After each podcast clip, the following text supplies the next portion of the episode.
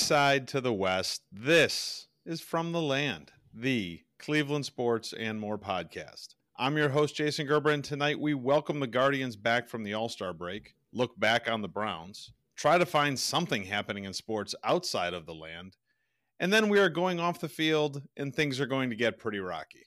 I am joined tonight by two of the best ever. Co host Phil Denko is here.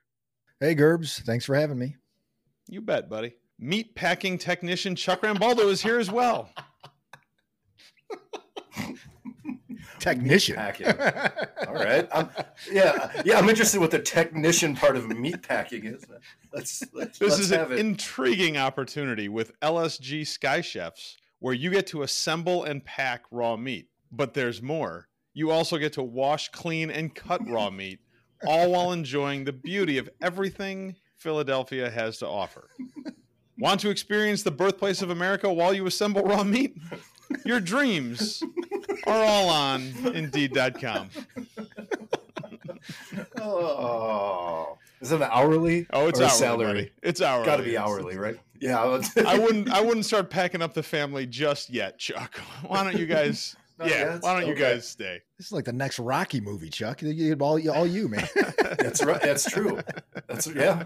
In Philly, shit. All right, fellas. Let's get started. We'll stay at home in the land, starting with our Guardians week cap. Recapping the week for the Cleveland Guardians. The Guardians ended the first half on a hot streak that continued as Jose, Andres, and Emmanuel basically won the All Star game for the American League. And the team came back to get a split in a four game series against the White Sox this weekend. Heading into next week, they are 48 and 46, three games behind the Twins for first place. A split with the White Sox is good, but the Guardians were one Bryan Shaw away from being 3 and 0 going into this afternoon's game. Happy with the split or upset that they missed an opportunity? I'm leaning towards upset with they that they missed an opportunity only because as I was watching these games, especially the doubleheader uh, was that Saturday, uh, where they mounted an amazing comeback to win the first game. Right, like okay, great, we we just took two games already. Great, worst case scenario, we split. I was feeling pretty good, and then the way the the way the nightcap went to come back and take the lead four to three late in the game after having hit nothing all day long like, oh, this is fantastic. Is Clase available again? Get him back out there and uh, let let's take three or four for sure. And just to come back and then lose it late, it was kind of a oh man. And then you you, you turn around and you look towards Sunday and you're like, all right, Bieber's starting. We got a good chance. We got a good chance. And that dude was just giving up gopher balls today. So um, I feel disappointed. I feel like we had an opportunity, especially with Bieber starting today, to take three out of four here and distance ourselves from the White Sox and be really close to the Twins. And now we're closer to the White Sox and further from the Twins after after all of it. It was super disappointing. So I had to, uh, as we talk about, my wife's pregnant, nine months pregnant. So I had to get in the car and go get her a milkshake last night. And I turned on the game when they're mounting that comeback. I'm like, this is this is phenomenal. This is great. And then I ask my phone, hey, what's the score of the Guardians game? And I see they lost. I don't know. You know, like it, it's a lot of doubleheaders line up, and and I don't know if Tito's looking towards today's game. I don't think that's really it, but I think there might be something to be said, especially because the the Guardians have played so many doubleheaders. I wouldn't mind if they went back to being seven innings like they were during COVID year. Uh, maybe you, you just, uh, especially with the way this team is taxed with doubleheaders. But yeah, extremely disappointed because they battled back. Uh, I love the fact that during the radio broadcast, I could hear them booing and chanting "Fire Tony." Oh, that's that was because I love Tony La Russa. You know how much I love that guy. It was so great. And then they lost, and today was a shit sandwich. So yeah, I'm extremely disappointed. I thought you take you take three or four. Uh, that's the way to start the second half of the year. Yeah, it's too bad. I don't understand, and I know that you know nobody in the media or on you know Guardians Twitter could understand why Bryan Shaw was marched out for a second inning. I don't understand how that prepares you anymore for today or saves an arm for today. It just Right. didn't make any sense, and like Bryan Shaw more and more ceases to make sense in this bullpen. But overall, you know what? If it was any other point in the season. And we went to Chicago when Chicago has been playing really well and left there with a split. I think we'd be okay. So sucks that they didn't get it done. Uh, sucks the way that it happened. But overall, you know what? A split coming out of there against a good team is pretty good, I think. So I- I'm going to say that I'm I'm happy with with getting the split. The next big thing coming for the Guardians, aside from the games that they're going to be playing next week, obviously is the August 2nd trade deadline. The team needs a catcher that can hit. We've got a bunch that can't. I think we need one that can. Uh, a bullpen arm younger than Shaw. That shouldn't be super hard to find. Yeah, throw a dart. And probably uh, a first baseman. Let's talk untouchables and touchables. Touchables being people you'd be willing to trade. I think we've agreed already in in prior episodes, or maybe just on breaks when we're talking about it, uh, that Amed Rosario and Franmil Reyes are both touchables. Do we agree on that? Yeah, absolutely. Yes. I think we would also agree that at a minimum, J Ram and Andres Gimenez are also untouchables. Yes. Yes. So, position player or hitter, anywhere else on that team, are, is there another touchable player on the Guardians right now that you'd be willing to move for the right deal before the deadline? Other than the two guys we listed, I, I, I don't see why anybody else on that lineup is untouchable.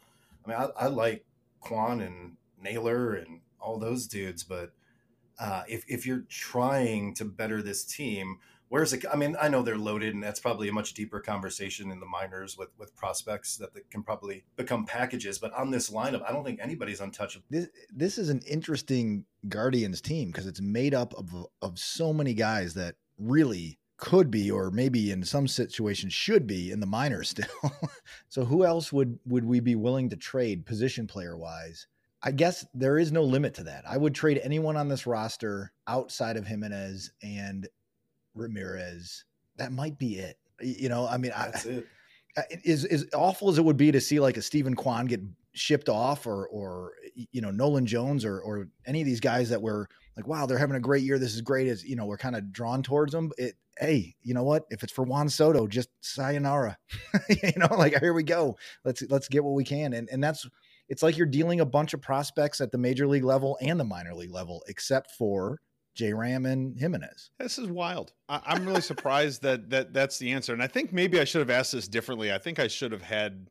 There has to be something in the touchables category that like somebody would actually want to touch because I think obviously like um, Austin Hedges and the Big Earn and Luke Maley or Maley or Mail or whatever that guy's name is.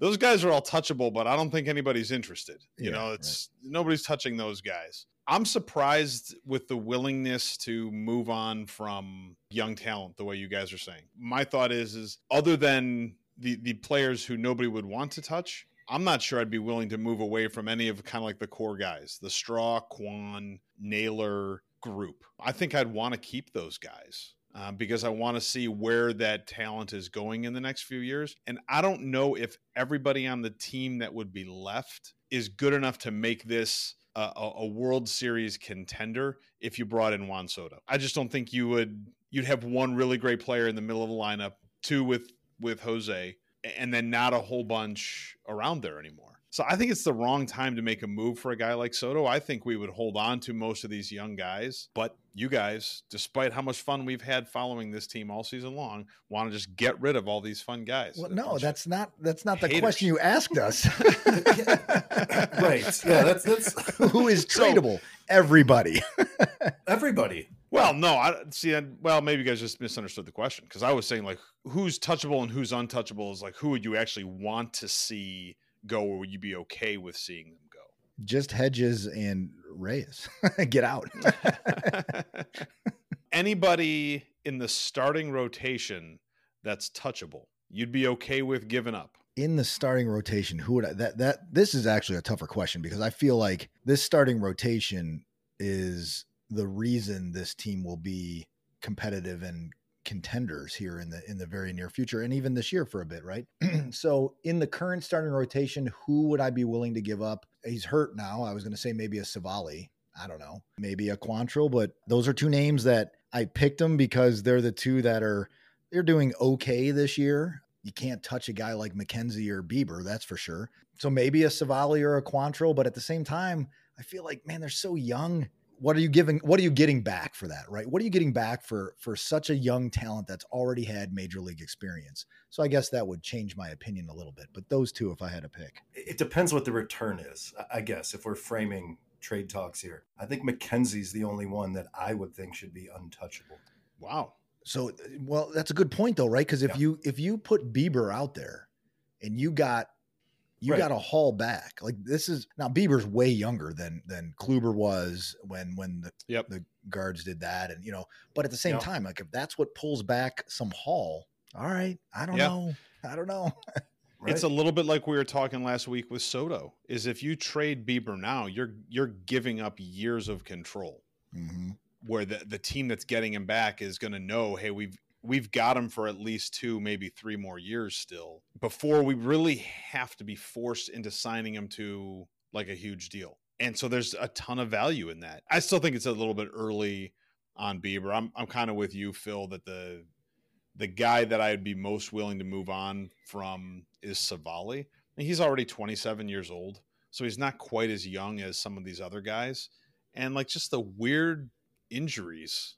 You know, this guy is, you know, finger, his butt, his, you know, what else he hurts. I don't want that in my locker room. Oh, So I think that he would be, if there was going to be a guy to move on from the starting rotation. And again, of course, uh, assuming that you're getting something good in return, I think it would probably be Civale. All right. Well, we'll probably talk more trade stuff next week because we'll still be getting a little bit closer to it uh, next weekend. But coming up this week for the guards, they hit the road for another. We really love the Central Division road trip starting with four games against the Red Sox and three against the Rays in Tampa. Are we coming home with a winning record at the end of the week? I think we might be catching the Red Sox at a good time. Although going into Fenway is never great, right? It's just a weird place to play baseball. I, we may be catching them at the right time. I mean, th- their their run differential is hilarious now after the, uh, Yeah. the what was it, twenty five to two or whatever the hell that game was. But they're they're struggling a bit, so maybe that's good. And then we go down to Tampa to to take on the Rays, which is a good team. Uh, man, so we've got what is that? Seven games? You said four against Yep. the Red Sox, three against Tampa. Can we go four and three? I'm gonna hope like hell we do, but I'm gonna say we go three and four. I think we can. I think Phil mentioned it. You're, you're catching the Red Sox hopefully at the right time, and this is a team that plays a lot of games, 18 games in 17 days. Uh, they don't have another off day till August something. So even though that's that's what's laid out, and you're playing two good teams, I, I might go the Gerbs route here. I'm going to say Yeah. five Whoa. and two. I'm going to go five and two. I like it. I know that's so that's Yeah. so not me. Yeah, I like it. I'll stick with you because I think they, I think they have a chance to have a winning record. I think they're the Guardians are playing really good baseball now. This weekend series could have been a lot different. Bieber was not as bad as the scoreboard would tell you he was today. He had one bad inning, and then it was actually pretty good for the rest of the day. So uh, I think the Guardians are playing well. I think the Red Sox aren't. So I, there's a chance for a good week here coming up for the Guardians. But as you know, and as we're about to get to right now, I'm always a pretty much a glass half full guy. But let's move on from our Guardians week cap and jump into another segment of 13 Shades of Brown, our 13 week preview of the upcoming Brown season. Seven weeks to go. This week, I thought we would don our brown rose colored glasses to look back at 2021 so we can look forward to 2022. Positives and negatives from 2021. Uh, the defense definitely got better, especially as the season went on. Uh, the offense definitely got worse. OBJ was on the team for a while. Do you remember that? Um, then he wasn't. Yes. Uh, Myles Garrett set a team record for sacks. Uh, the offensive line was almost never totally healthy. Uh, week 14, the Browns came off their bye and beat the Ravens. They were seven and six at the time and absolutely in play for the division. Then they lost to the Raiders, the Packers, and the Steelers three weeks in a row. They finished the year eight and nine, third in the division. When the season started, I think we all expected they were going to make the playoffs. And I look back at it today and say, all right, gosh, they actually were pretty close right up until the end. So looking back, wasn't last season better than we thought it was? no. Um, just because our expectations were so high for the team and coming off that that Steeler playoff win, we all thought a deep playoff run and AFC championship would be possible. And we were we were all wrong. So I, I think it was worse than we thought it was going to be, but only because of our expectation. There were some real issues that we found out during the year uh, with the team, whether they were locker room issues or injury issues. So just disappointing. No, I don't think it was. I don't think it was a smidge better than we thought it was going to be.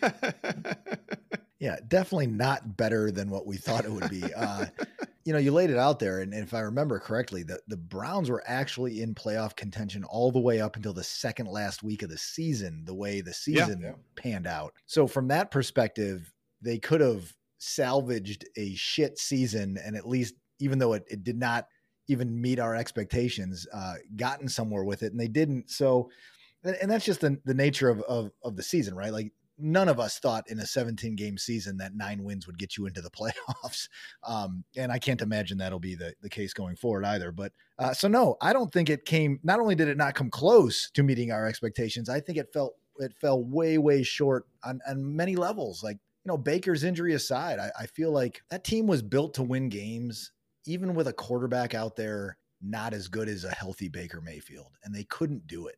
They couldn't do it. I don't know. Like I, I I've already turned that page. I don't want to look back on it. I'm, I'm kind of pissed off. You're making me think about it. I mean, it's, it's, I thought this would help frame us up for like getting ready for this, this Yeah. coming season. I didn't mean Yeah, to uh, ruin your no, no, no. night.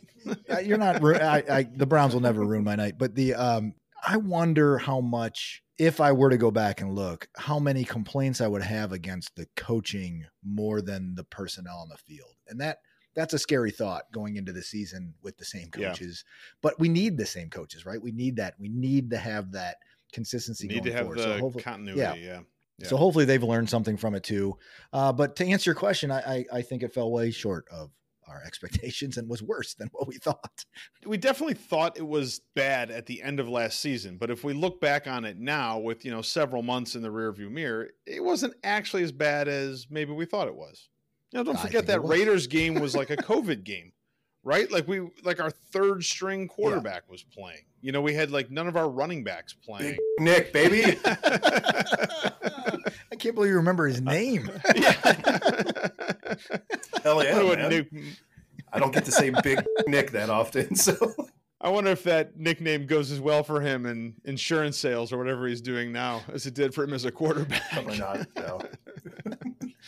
Yeah, I agree with you guys. Um, I'm still pretty pissed off about last season. So we're going to go ahead and wrap this up. And from now on, I promise we're only going to look forward to all of the joy we're expecting in 2022. But, fellas, we're going to end it there. We are going to take our first break. We'll come back. We'll head out on the road and try to find something in major sports to talk about.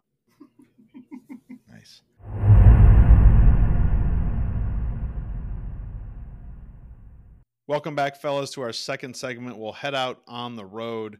And can we agree that the last week has just been like the worst week of the year for sports? Yes. There's just like nothing happening. Yes. NBA Summer League is done. The World Games are over. There's no football, real or spring, happening. I don't really count the All Star game. There wasn't even a hot dog eating contest on TV this week. So we're really digging deep for things to talk about on the road, but we're going to start in the NFL. Kyler Murray signed a five year, $230 million deal, 160 million guaranteed last week. Murray is 22, 23, and 1 as a starter in the NFL. Cardinals were 11 and 6 last year and then got smoked by the Rams in the playoffs. With this contract signing, are we already at a point where the Deshaun Watson contract is starting to look like a bargain?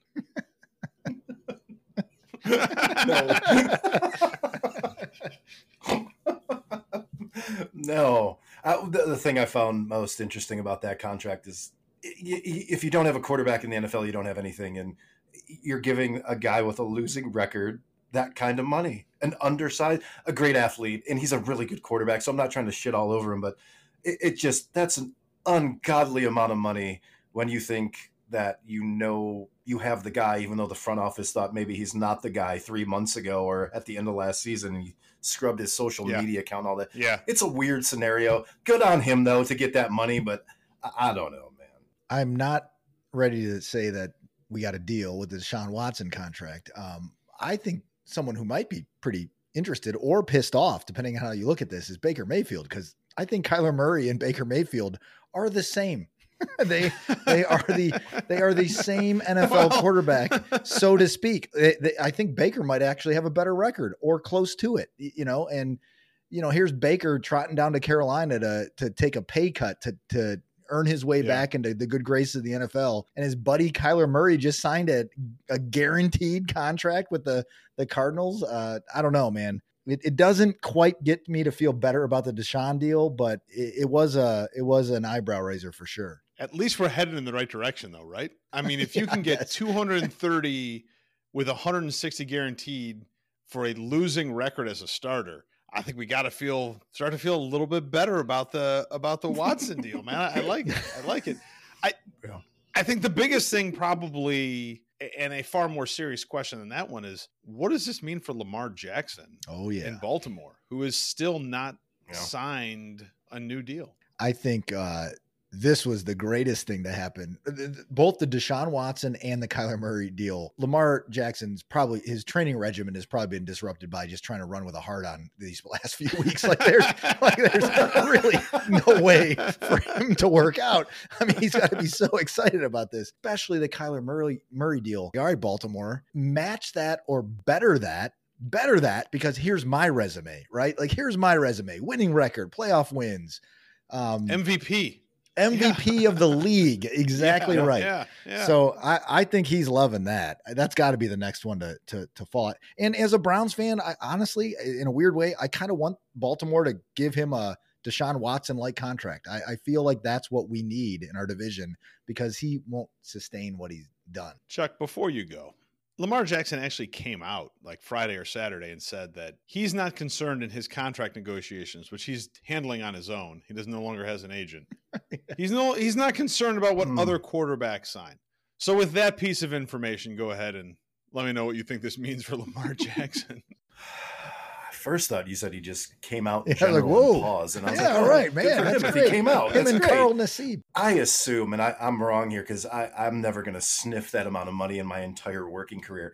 I would want somebody else to represent my best interests other than me, who have you know like do that for Yeah. a living. That's what that's what I would want. But you know, obviously, we all hate the Ravens. Why does the media question him as an athlete and as a starting quarterback? Why does his own organization question him as an athlete and a starting quarterback? Where he he there was there was a run there where I'm like "Th- this guy is going to revolutionize the way the quarterback position is played. Never gave him anything as far as a receiving core. Name one receiver who who did anything to help him be a Hollywood better. I'm trying to think of any one of them. yeah. Okay, Yeah, he's not there right, anymore. right, he's right. you know, he's gone. Uh, so it, it feels right. I, I- I would assume his third leg, he's using it uh, during sprints because like he's got to be salivating at the amount of money, and probably rightfully so that he deserves. You know, like every time I hear a national, well, the league has figured him out. Have they?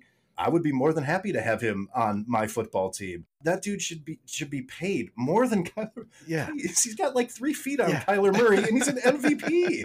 I- I don't know if he's. I don't ever think he's going to be the. High, I don't think that's Baltimore's mo there to make him the highest paid player in the NFL. But he's he should be paid as a top five quarterback. I would I would think. I would hope for him. Yeah, and, and I think the fact that that deal wasn't already done maybe means that there's more going on there th- than we thought, and that things are not as solid for him there. Maybe, uh, maybe the Ravens just are saying like, "Hey, we're not going to pay that kind of money for anybody." Because it can potentially like a franchise crippler to have that much money locked into one player. I don't know.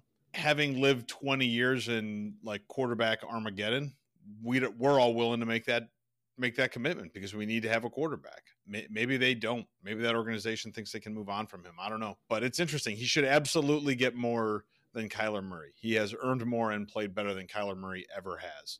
Yes. Uh, and I don't see any reason why he wouldn't get more money. Well, fellas, that's it. Uh, that's about all the news in big time sports happening this week. I kind of feel like the World Games missed something here. They should have started a Yes. week later. Hundred percent. We got about ten more minutes to fill in this segment, so here goes. All right. The Long Island Marathon was this past weekend in New York, and they witnessed a brand new record. In the kids 1K fun run, a duck named Wrinkle finished in 18 minutes and one second, a new duck marathon Oh, record. off. A duck named Wrinkle. According to NDTV.com, Wrinkle has become a regular in marathon events and hangs out with other ducks at the local park. Scale of one to five, one being a dog, five being a fish. Where does a duck rank on the list of animals you would train to run in a race?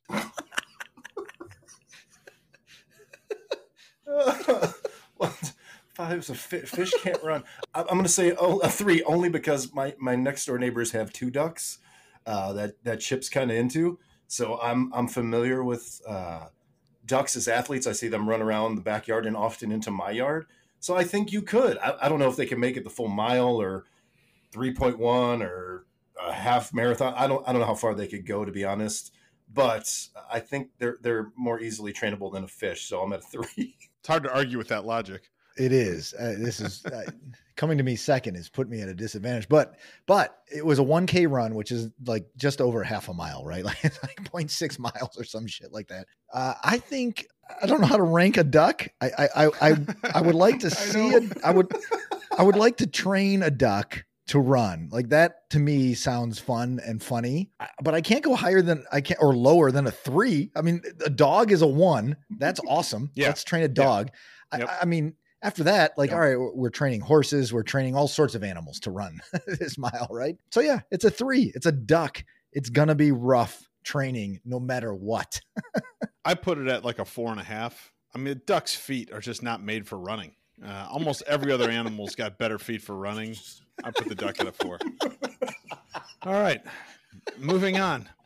It's not getting any better, fellas. This is better than Um, korfball already.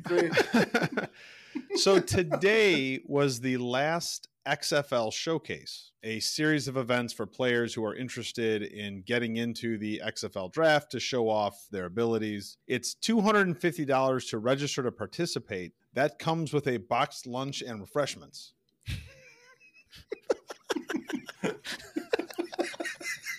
For $410, you'd also get the boxed lunch, refreshments, and a video of your workout. So 250 isn't bad. Oh. Um, did we miss an opportunity not having one of us register for this? Yes, absolutely. And we should have all all pitched in to get the video footage because that is comedy gold. No matter who was out there, right? Like pay the 450. Let's see the video footage of me trying to throw passes in the XFL. Are you kidding me? Chuck, I know you got another kid coming, but do you have an extra 250 bucks Yeah. to participate in an XFL showcase? I don't know if you you need the video only because everybody on this planet has a phone that records video in high definition. So somebody what somebody else could have recorded, but yeah, you're probably right here. I got to tighten up the purse strings. There's another baby on the way next week, so even though I, I'm thinking I missed an opportunity to play spring football for the how old am I now? 24th year in a row. I guess I'm just gonna have to swallow it, swallow it, and move on. Just wasn't in the budget for this year. We'll see what happens next year. Moving on. Uh, even in a slow week, we had new world champions crowned. Ricky Payway, I don't know, and Nick Hornstein uh, scrambled. I didn't write this. Ricky Payway and Nick Hornstein scrambled the opposition to claim the World Egg Throwing title this weekend at the 13th World Egg Oh, Throwing boy. Championships in the English village of Swait. Now, Egg Throwing Championships is a poorly titled event because it's not just throwing, it's two team players playing catch, each tossing the egg back and forth, and you take a step back as you get a catch. So, in the end, the one who wins is the one who's furthest apart at the end with their egg still intact. Now, Payway and Hornstein won the event, set a world record.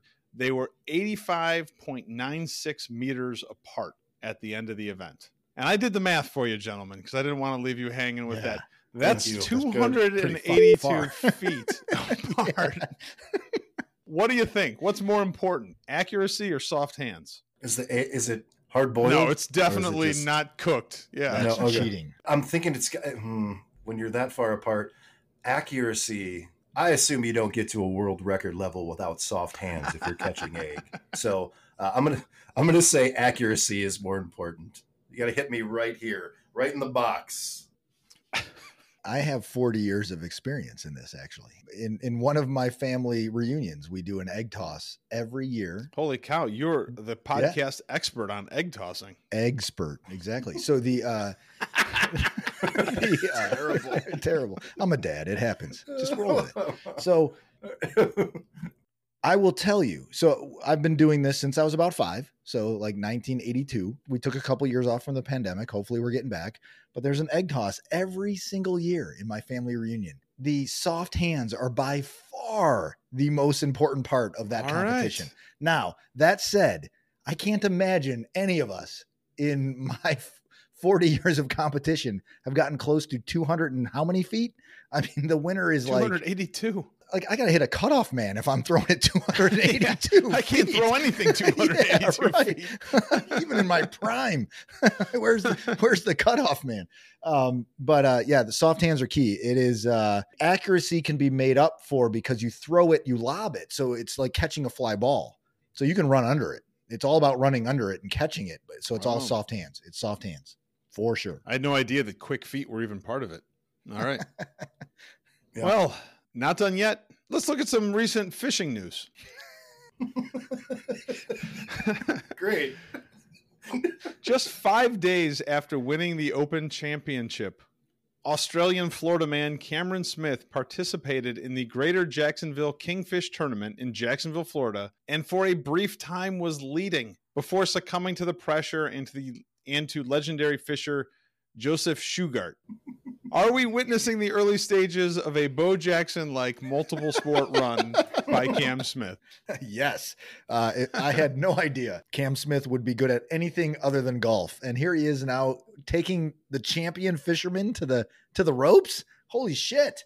Joseph I- Shugart, Uh, Uh, Sugar. Well, I mean, Michael whatever. Jordan Who- of fishing. who, whoever he is, he's clearly a, a, a fisherman of, of record. So wow, good on Cam Smith, man. Like that that mullet has some serious power. I wonder what else Yeah. he's gonna try. I was trying to think of other sports, but we're not get into that. Chuck, what do you think? Does Cam know? I, I, yeah, maybe. I think uh, he's picked two great sports that you can continue to participate in much Yeah, later in yeah. life. So we might be looking at the makings of the greatest two sport athlete of all time because he's got like 40 more years of fishing and golfing. So I don't know if he's Bo Jackson.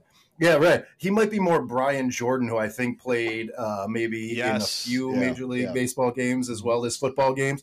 He's not Bo. Bo is the apex. Uh, he might be more Brian Jordan. Well, it's interesting that you bring that up in that way because even if he has his hip deteriorate the way that Bo Jackson did, he can still fish and play golf, probably. You know, with like a Right. fake hip, Yeah. you know, and so it, it gives him an advantage over Bo. How about that? All right. Well, still talking fishing. Shit. Let's look at the more of the legal and business side of the professional fishing world. Uh, actually, I don't even know this is professional fishing. Kent Slaughter of Springfield, Missouri, is suing Bass Pro Shops for not honoring a lifetime guarantee on Socks. You're going to say socks. Yes. Slaughter says that after years of exchanging his Redhead lifetime guarantee all purpose wool socks, every time they wore out, Bass Pro changed its policy on them in 2021.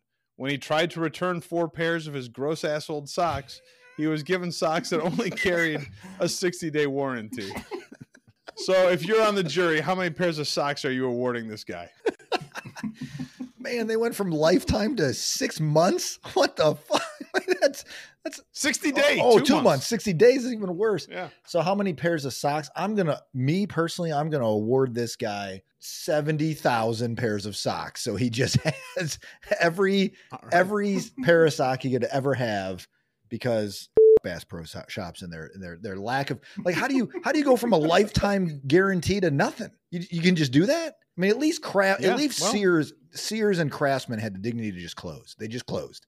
They just they just closed, and now all my Craftsman tools with lifetime guarantees are for shit. Like, it doesn't matter, but they closed. Bass Pro Shop's still open. They got to do a better job. keep in mind that if you award him 70 pairs of socks, his lawyer is going to get like 30 Seventy of those. thousand. So Seventy thousand. 70,000. So his lawyer is getting 30,000 pairs I think of socks. forty It's a good day for thousand pair lawyer. of socks will take care of his life, right? Chuck, you've obviously heard about this one. Close this out. Obviously, this this cunt gets zero socks. what? This What did guy, I do wrong? I'm, I'm familiar. I'm familiar with the story. So this is this is that asshole who wears the same pair of socks for three years and then takes them back, and he's he's gaming the system to get free socks. They lasted three years. He wore them every day. He's done this for however many years, and then they switch it up on him, and he sues them. And I assume you read some of this, Garrett Red. Like he he sued them on the basis like, well, you're misleading by saying that they're they're lifetime guarantees. It, like I've bought socks, got them home, tried them on, they didn't fit right, I threw them out. This twat keeps going back trying to get more. Forget this guy. He gets zero socks. Right, now, no now socks. I hate this guy. I didn't. Yeah. I didn't read any about this. I just, you know, I'm just I'm basing this on lack of follow up on the lifetime guarantee. yeah. And that, gentlemen, is how you fill a 20 minute segment when nothing's happening in sports. We're going to take our final break. We're going to come back. We're going to head off the field, and we are going to make sure that we narrowly avoid a big oversight.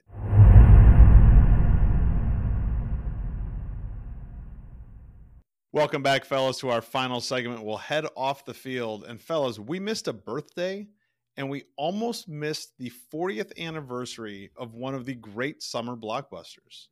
Earlier this month, Sylvester Stallone celebrated his 76th birthday. 40 years ago this summer, Rocky 3 was released in theaters. So, boys, I know you're not really prepared for this, but why don't we oh, talk some Rocky? Pretty sure we're prepared for this. Oh, I'm always prepared for this. Oh, my Italian friends. All right. Uh, if you haven't seen any of the Rocky movies, um, there's going to be some spoilers coming up, but why don't we start with uh, Rocky's stat line? Uh, there were six movies in total, 1.9 billion in box office receipts for those six, and that's saying something considering that the average movie ticket price in 1976 when the original Rocky came out was $2.13. Rocky won the world title at least twice. Uh, his overall record was 57 23 and 1. That doesn't count his win over Drago because that was an exhibition or how he won the Cold War for America. so I know that you guys have some strong feelings about this. Uh, we're going to dive right in. Which of these is Rocky's most valuable skill. And I took all of these from the Rocky like Wikipedia. It's got its own thing. Anyway, this is the list of valuable skills iron jaw, speed, power, indomitable will, or public speaking. if you can change, you're, you're, dis- you're disrespecting Rocky. Oh no, no, Chuck, I'm going to let you lead us off with this one, buddy, because oh. I know how much you he, love these movies. He got he got much better at public speaking between two and three. It's like he, he had some coaching, I think, there because he couldn't put two sentences together in one. By the time he got to three, he was great. The indomitable will or the iron jaw. I think it's the jaw, to be honest, because most of his shtick is taking as many punches as humanly possible uh, to the point where if you watch them now, it might become comical. Uh, but yeah, it's it's his iron jaw. He could take a punch from anybody for 15 rounds and and still keep coming, which kind of lends itself to the will as a close second. Yeah, those are it by far. Uh, no one got his ass kicked better than Rocky Balboa, and he just just his strategy was, I'm going to let this guy kick my ass all fight because he'll be so tired of hitting me in the head that I'll be able to beat him at the end, right? Just a terrible strategy, but it worked. It worked for Rocky. So uh, yeah, it's it's definitely the Iron Jaw with a very close second, the the Will for sure. Oh, you guys are both wrong. It's public speaking. break, he, he he goes from you know Rocky to if views can change I can change. We can all change. And he ends the Cold War. Are you kidding me? He had the entire t- crowd in Russia chanting his name. And he comes out with that speech. Ah, oh, man. Is, is it possible that me not coming from a family where boxing was a big deal when I was a kid, like it was just not a sport we ever had on in the house, to becoming like a teenager and then my early college years and actually like watching boxing matches is it possible that Rocky ruined me for boxing? Because the first time I saw a real fight, I was like, this is ridiculous. They're hardly even touching each other. Am I right? Yes, absolutely. You're absolutely right, especially in the heavyweight division. Like you, you, you, yeah. you watch, you watch a real boxing match. Like, all right, these guys are just kind of dancing around and just playing with each other. No one's really like, wait a minute, where are these unbelievable haymaker type punches thrown that connect with the jaw on on a regular basis? Yeah, it if that was your this is what boxing is about, you were ruined for sure.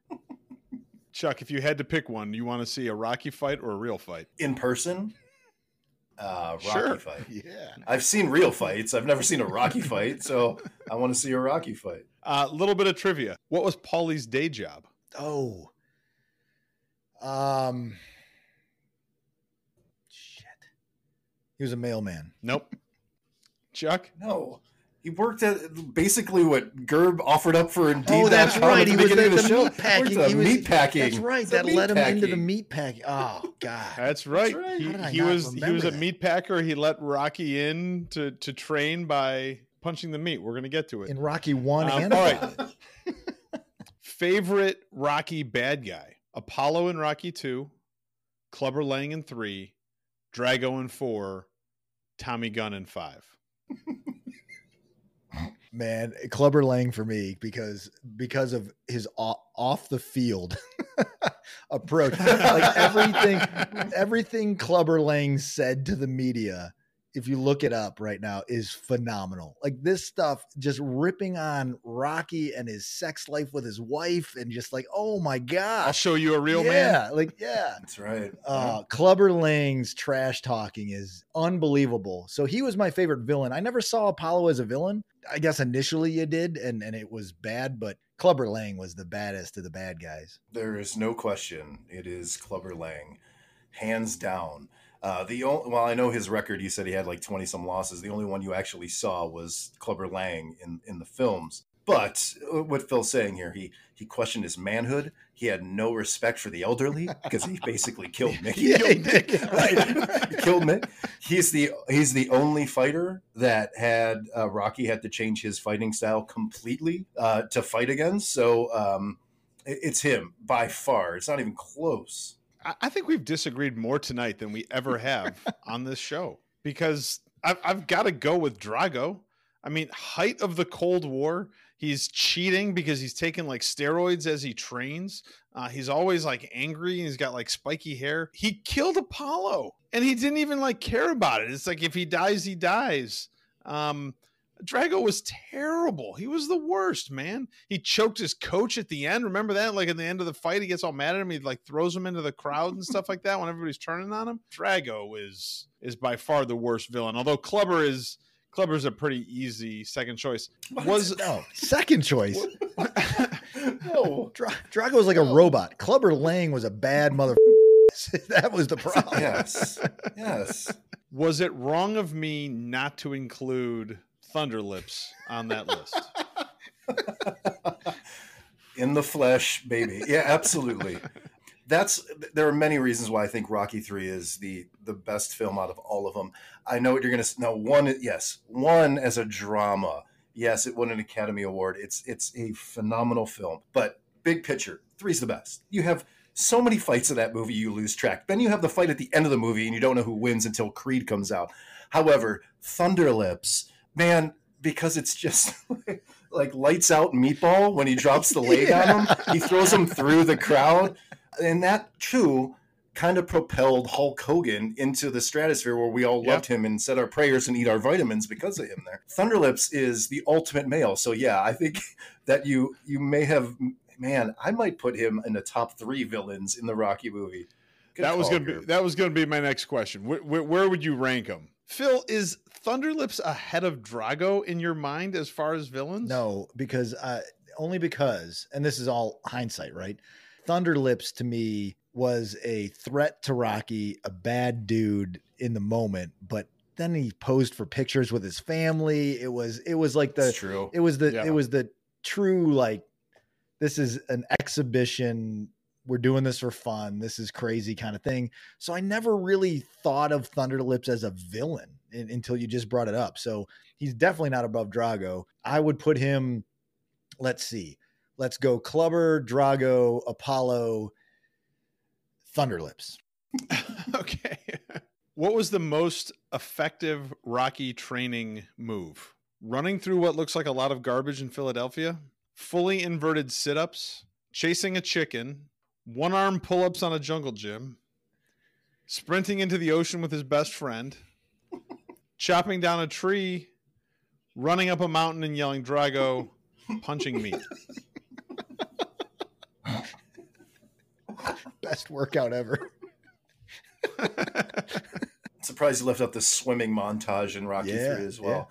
Uh, I still think it's it's the beach running with the homoeroticism of it was very thick, even thicker than the volleyball scene in Top Gun, um, because you see you see him competing against somebody where you don't in running. I guess he's competing against the mountain, uh, but uh, to see him then beat him uh, because you get multiple sprint scenes and then the celebration in the water. It's the rippling muscles, the way too short shorts. There's something very interesting going on about it, but you see the gains. So that's that's all I'm here for is to see Rocky's gains so he can then be clever. So it's it's that it's that training montage for me. Wow, this is one of the hardest questions you have ever ever asked us on the pod. Like I honestly, I'm sitting here listening to Chuck give an excellent explanation and thinking about it, and I think, all right, here's what we witnessed. We witnessed Rocky have to catch a chicken to beat Apollo. Then we re- witnessed Rocky had to catch Apollo to beat Clubber Lang. Then we witnessed oh, Rocky had to basically shoulder press his entire family, including Paulie, in a in a wagon, and then run up a mountain Yeah. to beat to, to beat Drago.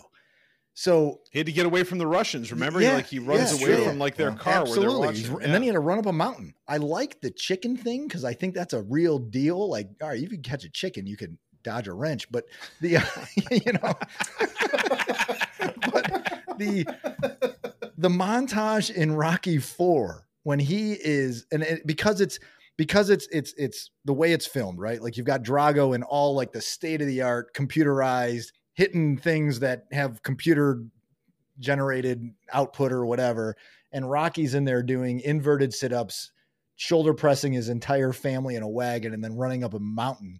Uh, that is my that's my favorite montage, but man, the other ones are really close. Like the the whole the whole Apollo montage to beat Clubber is fantastic.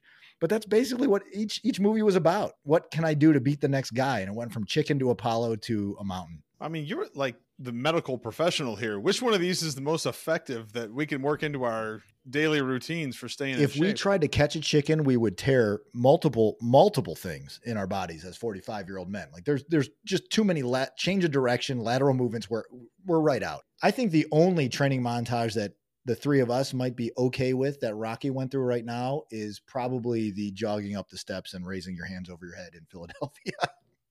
Excellent. that does sound cool.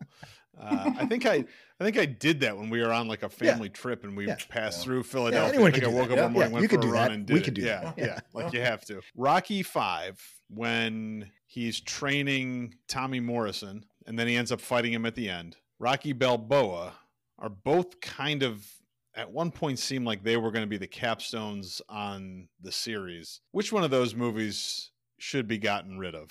Damn. Just when I thought you asked the hardest question ever.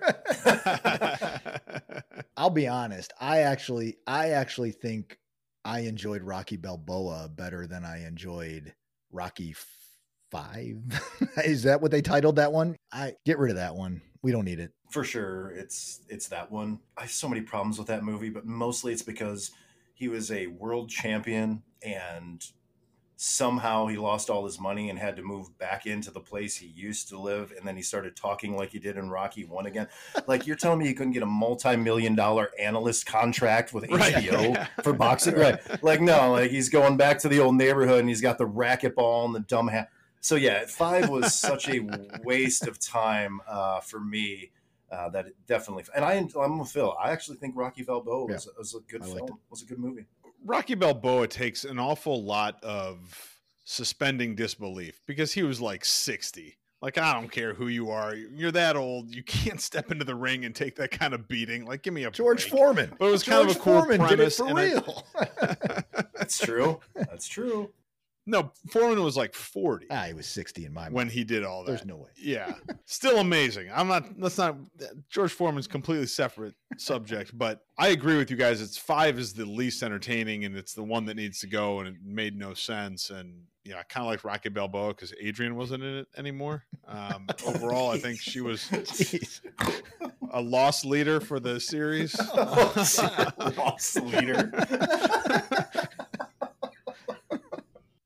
But Rocky Balboa, you had to accept that, like, okay, this is absolutely crazy, but I love Rocky, so I'm going to watch it. All right, tough one. Well, maybe not. Maybe this is easy. Uh, which Rocky fight was the best? Shit. If I, if I have looked at it from a, a pure boxing standpoint, it's either in one or two because that was really more about boxing and became a little more unbelievable, even though three is by far my favorite. Because, you know, like the you ain't so bad and blah, blah, blah. Oh, that's yeah, really yeah. not.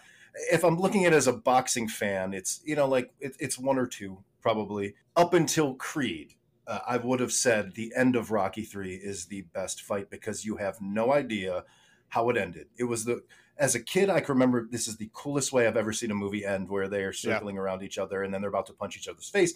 That's the coolest thing I, I saw in the entire series. But I think it's either one or two. I mean, they're both trying to get up, so maybe it's it's two, right? Because they both try to get up at the same time, and then Rocky's will gets him up. So it might it might be two from a pure boxing standpoint, not from an entertainment standpoint. I think the rematch against Apollo Creed is the best fight, and that's what Chuck's talking about, right? Like that is that one. It, it's the only time we we saw him fight the same person twice. No, he fought Clubber twice. Oh, that's He right. In one Clubber movie, twice. you're right. You're He right. lost Yeah, to that's Clubber right. and then then- he came back. You're Yeah. right. You're right. It, was it they extended the the loss from Creed occurred in Rocky one, and then the rematch was in Rocky two. Is that how that happened? Yep. Mm-hmm. Yeah.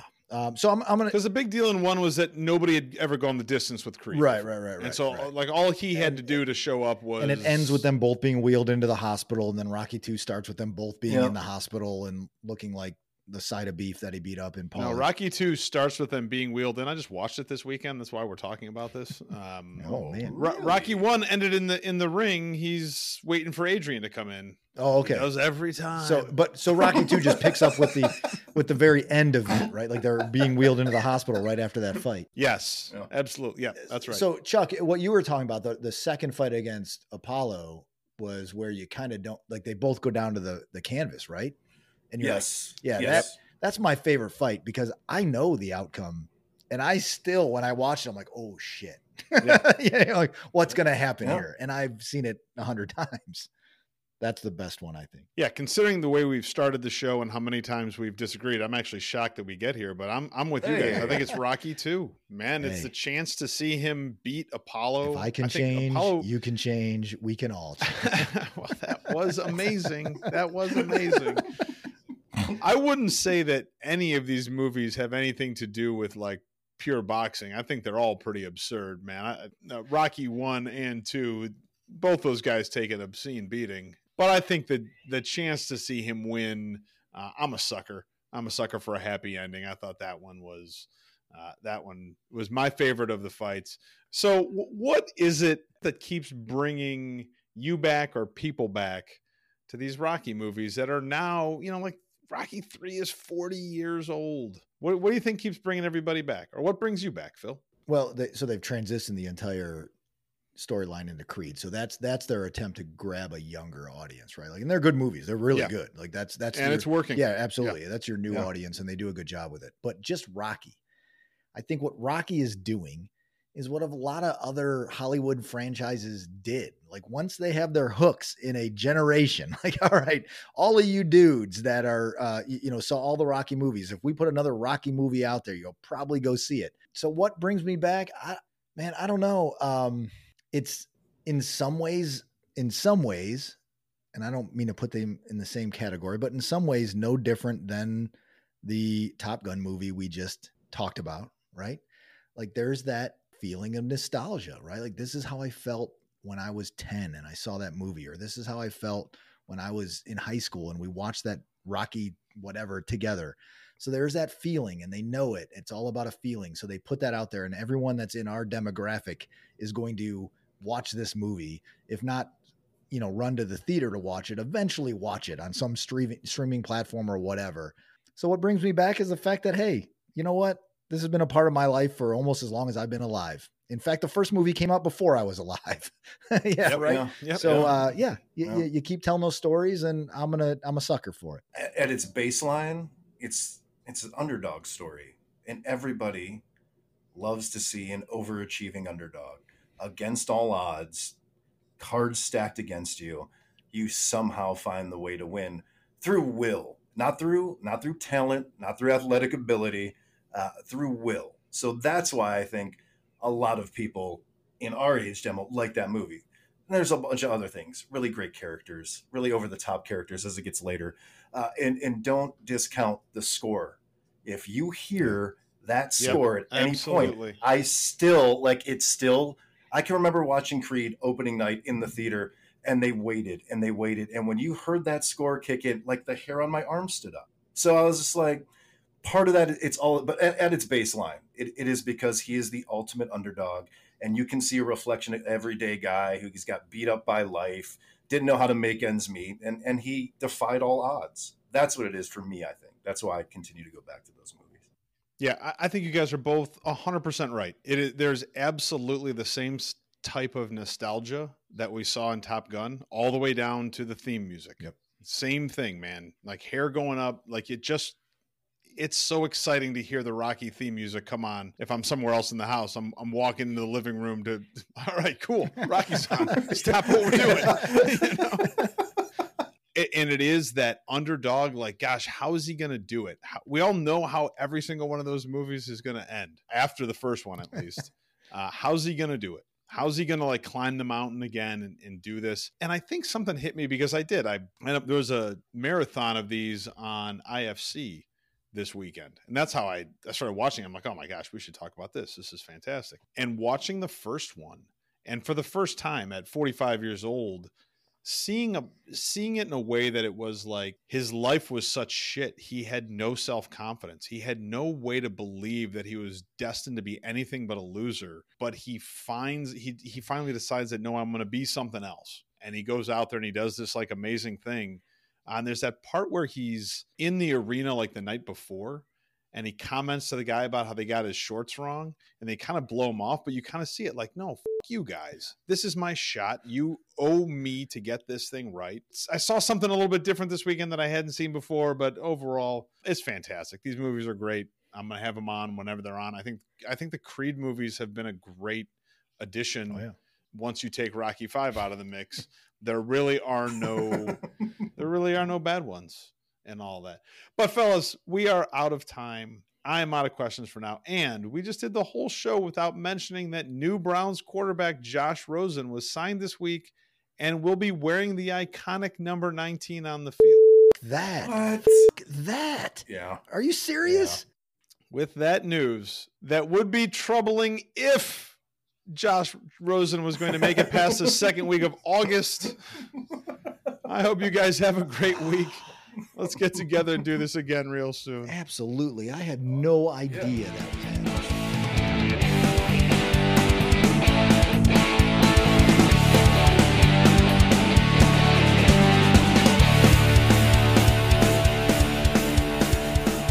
The Guardians ended the first half of the season on a hot streak, and that continued as Jose, Andres, and Juan. What the fuck am I talking about? Who are those people? What did I write here? Oh. The three amigos.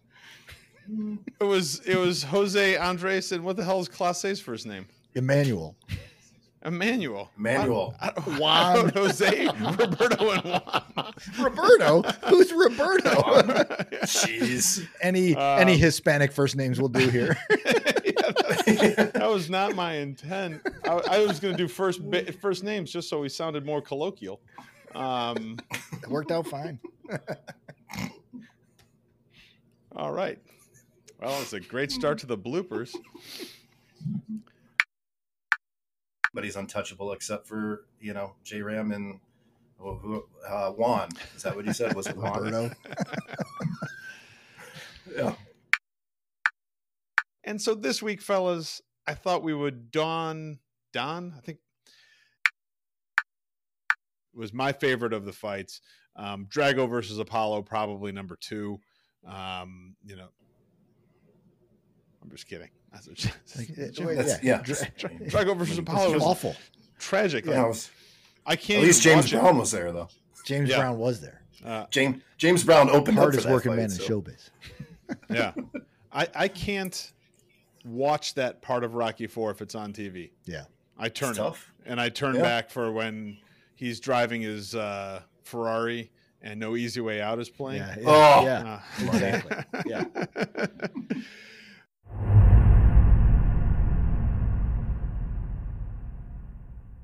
How many did you have before we started, Chuck? That's what I want to know.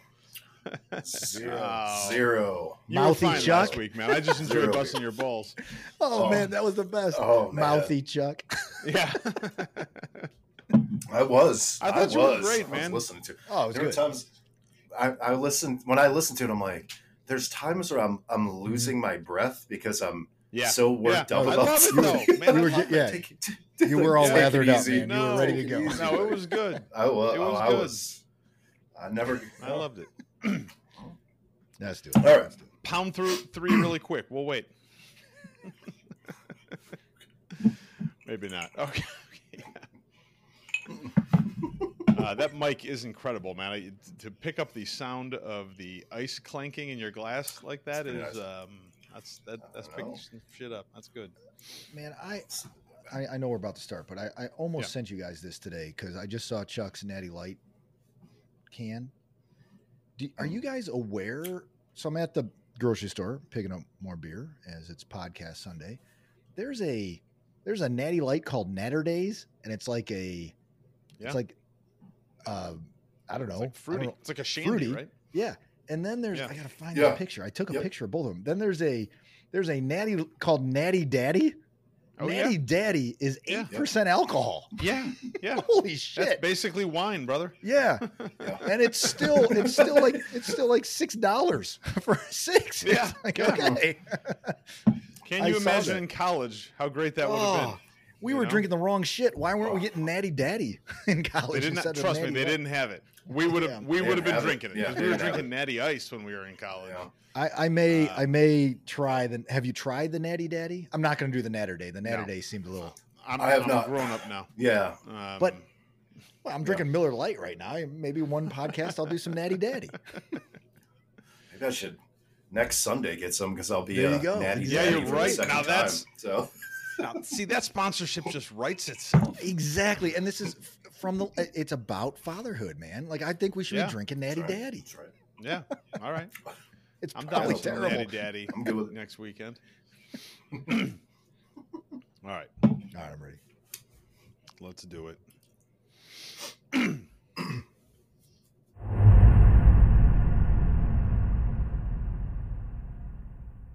Re- like ap- apprehensive, but but ready. Um, Tuesday, six a.m. Uh, if it doesn't happen Oh, gotcha. tonight or tomorrow, which Mhm. I don't think it's gonna. I'm hoping not. She had a. I don't know if it was like a couple days ago. She ran out to Giant Eagle and said she had a contraction. So I was like, oh no, you know, like oh that's that might be an issue. But um, that was the last one. So and it might have been one of the I don't know what they're called. It's like two last names Yeah. contractions that aren't Braxton. real Grand contraction. Mall. Like Not, J- it's Braxton. Bra- It's there it not is. Grand There it Mall. is. Braxton. Bra- Braxton Hicks. oh boy, do I know a lot. Yeah, It's all right. Hey, we all have our Yeah. lanes. but she's doing good. Yeah, Thank man. you for asking. Well, she's, I thought she's maybe all we'd right. have to She's doing all right. have an emergency exit tonight.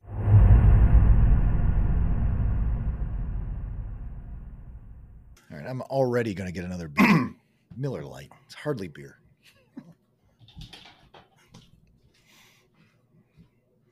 I um, this is this is going to be sound Okay. super weird for me. I almost have Rosario as untouched. You know what the thing is that like I'm. So, he's. I I am just. I was so blinded by the experiment in the outfield. Like you're not taking him for what he truly is. Probably one of the top in the top three consistent Yeah. hitters on this team for the last two years. And he's and I for some reason I think he's like our age. He's not. He's Yeah. like 26. So I almost put him in untouched. Like I've been saying, you package him and Ray, but I think Rosario is almost He- untouchable. Like he contributed for this team for five Yeah. years. Like he, I'm, I'm, I was way off. I was He not was onto making he was him. Making was unbelievable defensive plays in this White Sox series. That you, That's don't, you don't see that you don't see that Yeah. exactly. You don't see we well Right. one we didn't Right. expect it, and we don't you don't see that in the box score. I mean, he was there were a couple plays in the game. It was the second game of the doubleheader where we made that comeback late, where the team just couldn't hit until the seventh inning. Right? yeah. Um, Reyes made two or three ridiculous defensive plays to get a guy out by a step at first base to turn a double play. I was like, all right, man, this guy is, and he's all he's been hitting all year. Um, You know what? But no, Yeah. you know what? All he, year. he started off really slow. He started off really slow at the beginning. First month and a half was bad, and he has he has pulled himself out of it, and he's Was it? gotten to that point where he was at the end of last year. Where because he's hitting pretty. you're not going to be right? surprised if he hits for the cycle almost in a game. Yeah, like, yeah. oh, he's just Well- that's just the way he's hitting now. But here's he- the here's the ultimate problem is um he's a good solid shortstop and a solid hitter and Andres Gimenez might be a superstar.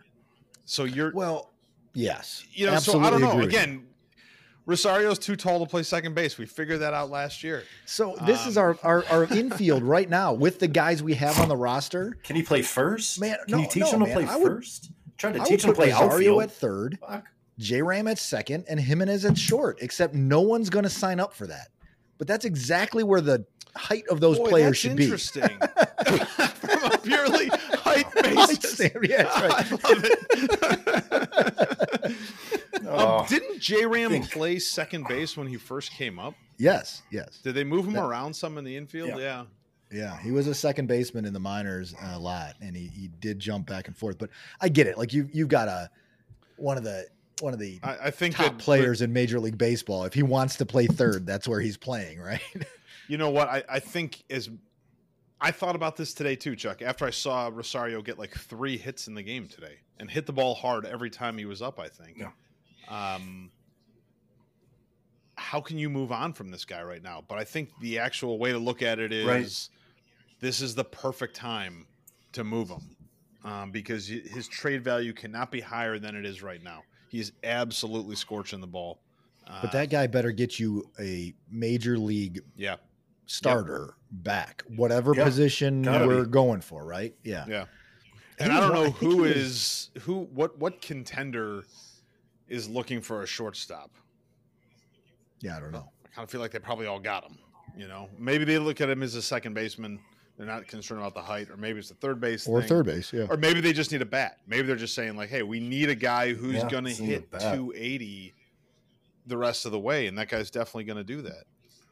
Uh, You know who needs a Yeah. guy like that is the Yankees because they just need more and more and more. Yeah. Um, Yeah. But I, I was going to say the Guardians. that's right. a do. We You're we right. actually do.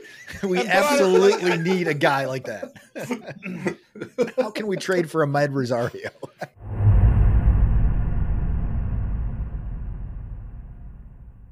Yeah, Yeah. me neither. yeah, How do they let that happen? It's it's the number's not retired. But I don't care if you're an owner of that franchise. you say, Josh, hey, Right. pick 18, you know, or something else. Zero. Yeah, Pick yeah. zero. What Yeah. the hell? I think it's more along the line of Josh, pick whatever the fuck you want. we just need you to throw to the fourth string wide receiver so we can pick who we want to keep. Man, you can't you can't let him wear 19. I had no idea. That's He's- crazy. I don't. I don't think.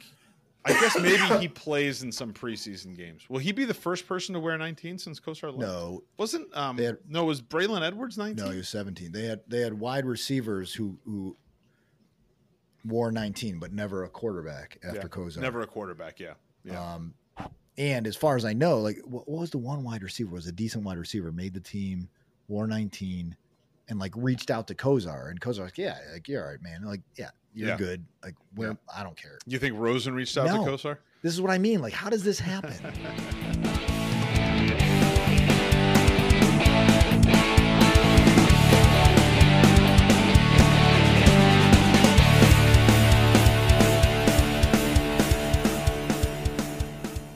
What do you mean I'm funny? Funny like a clown? Here to amuse you?